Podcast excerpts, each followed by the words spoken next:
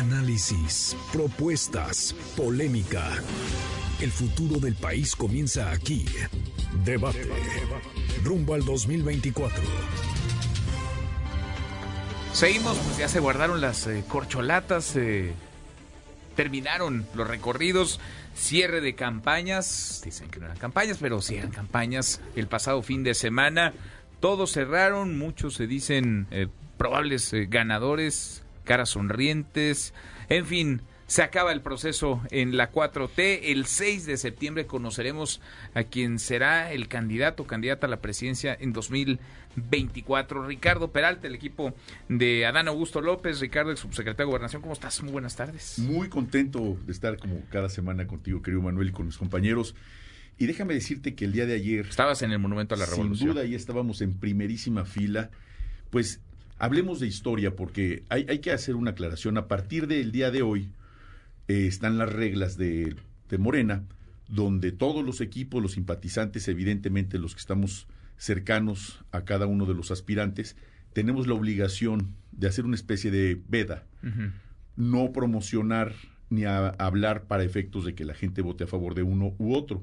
Pero sí podemos hablar de la historia, y ayer ya fue historia, así que se dio el cierre de Adán Augusto López Hernández, este cierre extraordinario, que trajo a gente de todo el país, contingentes que en una forma de agradecimiento después de la gira que prácticamente hizo dos veces por todo el país, más de 178 eh, asambleas informativas, más de dos millones de personas tocadas li literalmente en el corazón por el mensaje de fraternidad de Adán Augusto López Hernández a nivel nacional, universidades públicas, campesinos, ganaderos, amas de casa, profesionistas, industriales, empresarios, que confían que eventualmente el mensaje que dio a don Augusto López Hernández hasta el día de ayer, porque él también tiene la obligación, como los demás aspirantes, a no hacer mayor manifestación de ello, pero nosotros apegados a la libre expresión y a la libertad de prensa que en esta empresa y que tú siempre nos has dado aquí esa posibilidad de ejercerla plenamente,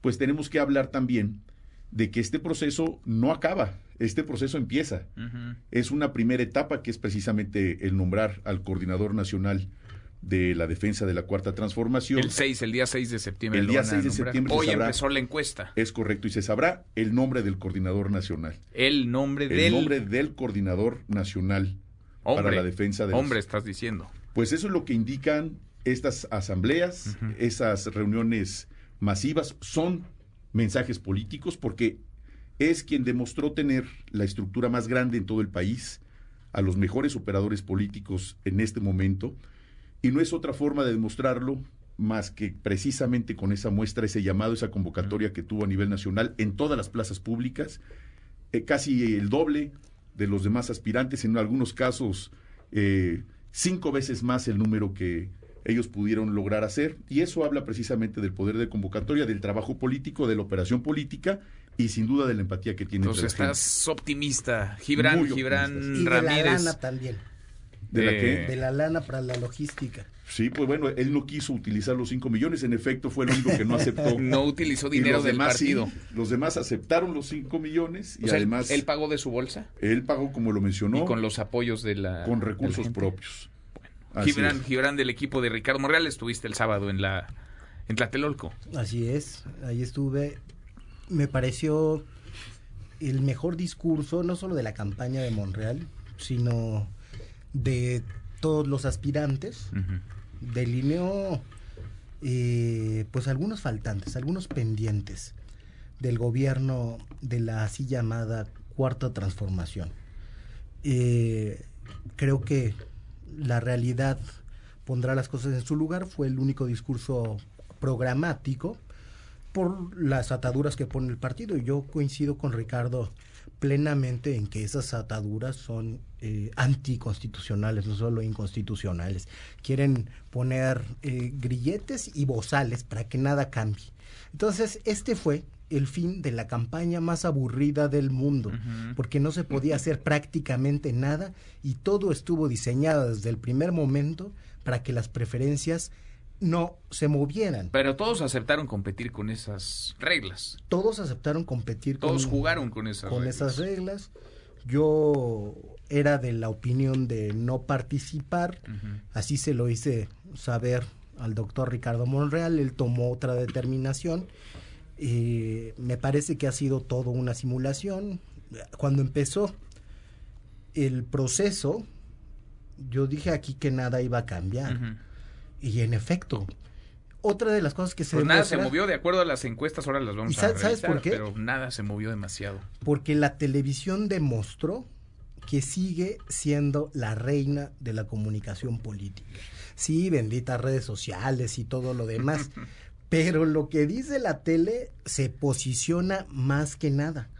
Y la tele estuvo pues casi que de vocería de Claudia Sheinbaum. ¿Ah, sí? Así, así fue. Algunos, ¿no? Y golpeando algunos, pero más allá de la opinión, las líneas editoriales en los noticieros, o por ejemplo, hasta segmentos cómicos donde le pegaron, eh, por ejemplo, a Dan Augusto, se hizo cliente, le pegaban, pero cada semana, y duro.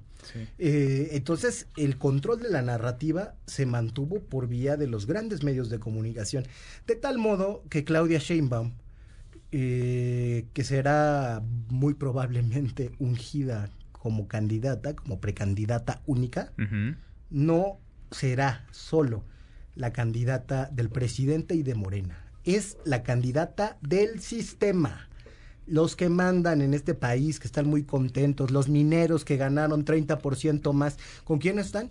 Pues están con Claudia. Las cúpulas empresariales le aplauden más a Claudia que a Marcelo. Es la candidata del sistema. Bueno, no estás tú muy optimista, a diferencia de Ricardo Peralta, que estaba, lo escuchábamos, de, de buenas. Gibran no está tan optimista. A ver, tengo aquí tres encuestas, la de reforma. Es verdad lo, lo que dice Ricardo de que demostraron una capacidad de movilización inédita y construyeron... ¿En el equipo de Adán? Sí, construyeron una estructura formidable. Mientras la campaña de Claudia estuvo montada en el Estado, ellos recuperaron operadores políticos de toda procedencia. Pues a lo mejor ahí está el próximo coordinador de campaña. Bueno, pues o presidente de partido, quién sabe. partido. Eh, igual por eso Ricardo está tan contento. A lo mejor. Ahorita se lo preguntamos. A ver, hay tres encuestas acá que tengo. Reforma, el economista Mitowski y el financiero en las tres. Está arriba eh, Claudia Sheinbaum, Adrián, Adrián Velázquez del equipo de la ex jefa de gobierno. Como hace un mes y como hace dos y como hace tres y diría ella como hace un año encabezando las encuestas. Adrián, ¿cómo viste el cierre? Bien, bien, muy bien. Yo eh, celebro ¿no? Eh, este, este ejercicio eh, democrático con las limitaciones normativas que creo que habría que, que revisar. Es realmente notorio que en una democracia los, aspiran, los que aspiran al cargo de elección popular más importante del país no puedan hablar eh, de propuestas o si hablan de propuestas tengan que pagar una multa como le, pasó al ex canciller eh, Ebrard. Aún así, con estas restricciones, creo que el saldo es eh, positivo, ¿no? Se recorrió el país, creo que los seis eh, que están contendiendo para la coordinación hicieron un, un, un, gran esfuerzo. ¿Caben todos en el mismo proyecto? Deben de caber eh, ¿Los seis? todos. ¿no? Yo, yo creo, yo Con Claudia Sheinbaum cabría Ricardo Monreal, por ejemplo. Sí, Adán Augusto López. Totalmente. Marcelo Brad. Ya antes de, de, que empezaran los recorridos, eh, recordemos que hubo una reunión todavía en, en, el, en el Palacio del Ayuntamiento entre Monreal y, y, y Claudia Creo que debe de ser así, creo que acá lo que ordenan son los, los, principios, la, la, competencia y la discusión sobre el liderazgo es, es, fundamental porque marca esos matices, ese sello propio, como dice la, la doctora, respecto a cómo darle una identidad al segundo piso de, de la transformación, pero fundamentalmente creo que los que estamos en este movimiento coincidimos en algunos principios básicos y, hay que tener bien presente que esto es por el bien del, del, país. ¿no? Enfrente está el bloque conservador, eh, que aunque se ayorne, intente eh, disfrazar, sigue pensando lo mismo, ¿no? Un, modelo de, de, privilegios, de exclusión, donde el Estado está reservado solo a contener a los marginados del, del modelo de, acumulación. Eh, y ahí tenemos que estar eh, todos. Vendrá el anuncio, seguramente con buenas eh, noticias y a partir de ahí se, se, tiene que conformar un gran equipo nacional para, para, darle proyección y darle sustentabilidad política a esto que empezó en 2018. Bueno, enfrente estará todo apunta a Xochil Gálvez según estos propios números, los de las tres encuestas, porque está Xochil casi Gálvez en, va en reforma, arriba. en los careos, Ajá. está prácticamente empatada con Beatriz Paredes. Aguas y de la ¿Xochitl sorpresa Beatriz Paredes. Yo sé que igual y Xochitl te cae mejor. ¿A quién? ¿A Ricardo Peralta? A mí no me metan en broncas. A ver, yo veo aquí eh, en el economista Mitowski, Xochitl Gálvez en preferencia efectiva 62% a 37. No veo empate ahí. En reforma, Xochitl Gálvez estaría, eh, digamos, siendo una candidata más competitiva con Claudia Sheinbaum, Ajá. cerrando más la brecha, 27%, 44 de Claudia Sheinbaum, y con Beatriz Paredes, 46 de Sheinbaum, 25 de, de Beatriz ahí Paredes. hay empate en el careo, que creo que es lo que importa, ¿no? Si una es más o menos competitiva ante Morena, y la verdad es que no importa, da igual Beatriz o Xochitl, porque todo mundo se va a disciplinar con la mujer que ¿Tú encabece estás ya con esa Beatriz alianza. Paredes? No, ¿No? no, yo como observador lo apunto.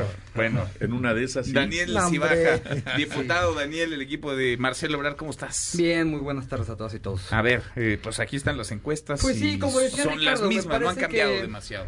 Que deja muchas enseñanzas, cada equipo demostró y pudo compartir al electorado desde las restricciones que dice Gibran que existían. Pero me parece que al final las grandes perdedoras de este proceso van a ser las encuestadoras. ¿No le van a atinar? Más allá, es y increíble. miren que hoy, usé la palabra atinar, que en hoy un realidad es... periódico dice que en, cuarto lugar está, por ejemplo, Como acto el fe. compañero Adán, en otra dice que Noroña, y no es por uno o dos puntos, Manuel, son más de 20 puntos de diferencia. Pues unos traen a Dan en 17%. Bueno, pero sí hay que mencionar A ver, que- trae a Dan en todas 17% y Reforma en en seis, 5%. Pero todas las telefónicas lo traen más arriba. Bueno, La- pero... la, de reforma es la única en vivienda. Pero me refiero que al final eh, otros periódicos, El Heraldo, otros, compa- para no, no aquí dejar a nadie fuera, me parece que está el gran reto de qué va a pasar con las encuestas. Ahorita, hace unos minutos yo estaba en la capacitación, como ustedes saben van a haber observadores dentro de la encuesta que va a hacer el partido. Hay un proceso muy transparente en ese tema, cómo se va a encuestar, a quién se va a encuestar. El día de ayer salió ya, ya fue soltada la muestra. Y al final, pues yo creo que estamos en la etapa final. Una vacilada de- lo de los observadores, ¿eh? Nos avisan Pues- antier, se capacitan el lunes en la Ciudad de México. Y claro, como Eh. todos los equipos son ricos, pues tenemos para comprar vuelos para todos. Pues claro que no. O sea, en el partido están haciendo las cosas con Pero las patas. Me parece que algo sí es cierto, y aquí ya lo había dicho Manuel hace mucho tiempo, las reglas eran claras, ¿no? Y todo el mundo decidimos participar con ellas. Y pues tal vez a algunos o a otros les faltó más estrategia para ver cómo estaba la situación. No, me parece que en ese fenómeno nosotros apostamos a una forma de hacer este proceso desde nuestras limitantes que existimos. ¿no? Nosotros no teníamos dinero, no teníamos eh, esta, la estructura del partido es obvia que estaba a favor de alguien, la estructura de bienestar es obvio que está a favor de alguien y mal haríamos en no mencionarlo y en no decirlo porque Morena significa eso, Manuel. Movimiento de regeneración nacional, regenerar la vida pública. Y yo sí puedo decir algo, habrá unos que les vaya bien o mal las encuestas, pero yo sí creo que es una derrota moral lo que algunos compañeros han hecho en beneficio de quedar encima de las encuestas. Me parece que ahí está el tema. Eh, quien termine siendo elegido, eh, pues va a tener que hacer un proceso de mucha política, de mucha negociación. Yo, contrario a lo que dice Gibran, me parece que no hemos empezado a medir las preferencias de las y los compañeros, por ejemplo, del Frente o de mismo Morena, porque está muy temprano. Falta mucho, Manuel, falta más de nueve meses. Me parece que, por ejemplo, yo me rehuso a, a aceptar que decir que eh, Beatriz y Xochitl es lo mismo o que otros compañeros cuesta lo mismo que otro. ¿Por qué? Porque no tienen el mismo conocimiento. Hoy la encuesta dice que Xochitl no la conoce el 70% de la población, por ejemplo, ¿no? Es un mundo por construir. y tiene esos números tiene, ya. y tiene los mismos números. Eso es una Entonces, ventaja para ella. eh. No, entonces, no, no, o sea, lo que nosotros hemos visto, lo que nos dicen nuestros encuestadores, es que una vez que se hagan los candidatos y que queden los candidatos, va a empezar ahora sí la disputa por el electorado. Hoy en día es meramente marca. Entonces, en función de eso, creo que todos los compañeros están ávidos de pues de construir la unidad, pero lo que hemos dicho nosotros, la unidad se construye, no se decreta, y me parece que no eso en la mesa que se está llevando en el partido, pues todos estamos a favor de ello, ¿no? Eh, como lo comenté la semana anterior, pues hay compañeros que, repito, han hecho cosas que pueden ser legales, pero son inmorales, ¿no? Como, por ejemplo, meter encuestadoras con otros compañeros para tener más encuestadoras. Eh, Aunque lo negaba, hablas de Manuel Velasco. Manuel Velasco, hacer trampa para que tengas un de un día a otro cuando no tienes la capacidad de mover observadores. Me parece que ahí queda. Y yo que sí creo que eso puede marcar, no el triunfo, no, pero sí la ética por lo cual uno ¿Tú crees, Daniel, que todos van a reconocer los resultados del 6? Sí, sí, yo creo que sí. ¿Y crees que van a salir unidos todos o no? Me parece que hay... hay... O sea, ¿se van a aguantar los que pierdan? Sí, yo creo que hay buen ánimo. También Marcelo, si pierde Marcelo Ebrard, lo se que, va... Lo que está raro es que algunos compañeros, también lo digo con mucho respeto a todos, no es cierto que quieran... Se ingresaron para algo general que no es lo que se estableció en la convocatoria. Ya sabes que un compañero quiere ser senador, otro compañero quiere ser presidente del partido, ¿Ah, o cosas que no están escritas en lo que supuestamente quedarían, pero sí hay una estrategia de cada equipo y me parece que es válido, ¿no? Así es la política. O sea, están calculando. ¿Ves unidad tú, Ricardo, al cierre de este proceso? a gobernador también están en juego, hay Pues que sí. decirlo. ¿eh? O sea, Nueve candidaturas hay a gobernador, que- compañeros que están en vísperas de una negociación mayor y repito, no hay que extrañarnos, esto es política y así se hace. O sea, Marcelo no va a romper, no va... No, nosotros, Marcelo lo ha dicho muchas veces, Marcelo, Marcelo va a respetar. No se va a ir a hace 11 Movimiento años Ciudadano. ganaron Por aquí, lo, ya- por aquí lo, Sí. lo encuestan ya algunos como Si hace dudosamente ganaron por 32 cuestionarios hace 11 años y en ese momento con el aparato y todo aceptó, hoy por qué no habría de hacerlo, Bueno, no es un a ver. hombre institucional. Ricardo, Ricardo Peralta, ¿unidad? Absolutamente. Eh, Adán Augusto López Hernández, desde el inicio de, este, de esta primera etapa, eh, que además es inédita, porque esto llegó para quedarse. Recordemos cuál ha sido la historia de los partidos políticos en México y recordemos también cómo se ungían efectivamente a las y los candidatos que eventualmente participaron. Hoy esta, este proceso democrático que más allá de la duda que tengan unos y otros de las encuestas, hablemos de algo mucho más importante que eso para no ahogarnos en un vaso de agua. No es lo mismo ser popular que ser idóneo, porque si vamos a hablar quién es más popular, pero quién tiene la idoneidad, y eso significa la capacidad, el oficio, la inteligencia política y emocional para suceder al presidente López Obrador, que será el siguiente paso después de ser coordinador nacional de la defensa de la transformación, pues evidentemente eso es lo, lo más importante que tenemos que establecer en la mesa.